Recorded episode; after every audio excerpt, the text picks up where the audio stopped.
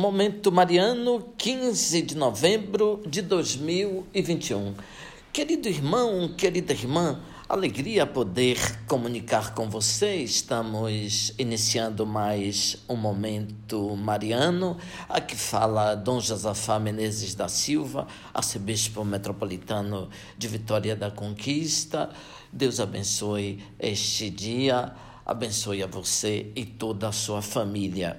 Nós Estamos celebrando a proclamação da República e hoje festejamos Santo Alberto Magno, alemão, dominicano, viveu entre 1206 e 1280. Filho de conde, nasceu em Castelo, mas preferiu a carreira religiosa na Universidade de Pádua, na Itália, estudou gramática, dialética, retórica, música, geometria e astronomia. De Pádua, transferiu-se para Bolonha, onde estão os restos de São Domingos, que é o fundador dos dominicanos.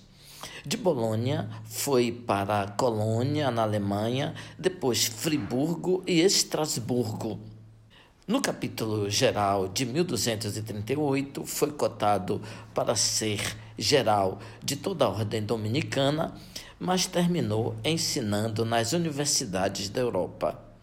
Três anos de trabalho científico e filosófico dão início a uma série interminável das mais valiosas publicações, 38 volumes em 1254, é eleito provincial da província dominicana alemã, interrompe a vida acadêmica para se dedicar ao governo.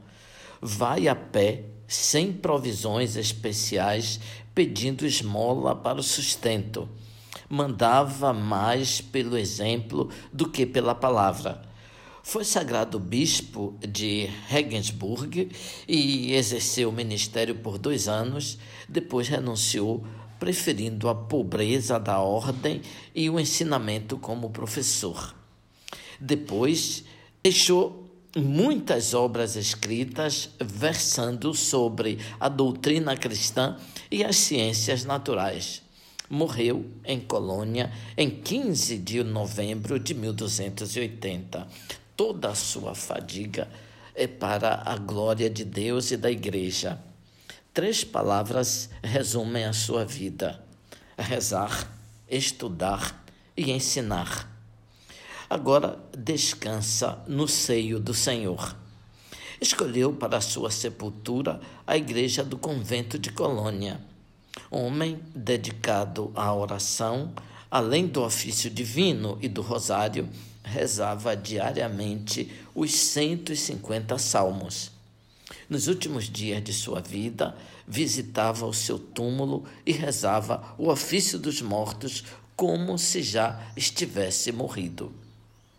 Escreveu muito, leu muito, brilhou como farol, mas foi humilde, puro, caritativo e santo trabalhou infatigavelmente e foi muito curioso para com todas as disciplinas do saber humano.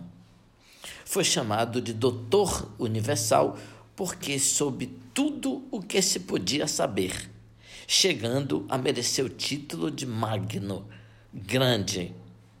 O Papa Gregório V o proclamou beato em 1622 e Pio XI em 1931, o proclamou santo. Em 1941, Pio XII o proclamou padroeiro de todos os que se dão às ciências naturais. Ele dizia: o bom da vida é contemplar a simplicidade das coisas e perceber que o simples é absolutamente magistral. Ouvinte, o Senhor esteja convosco, Ele está no meio de nós. Abençoe-vos, Deus Todo-Poderoso, Pai, Filho, Espírito Santo. Amém. Louvado seja nosso Senhor Jesus Cristo, para sempre seja louvado.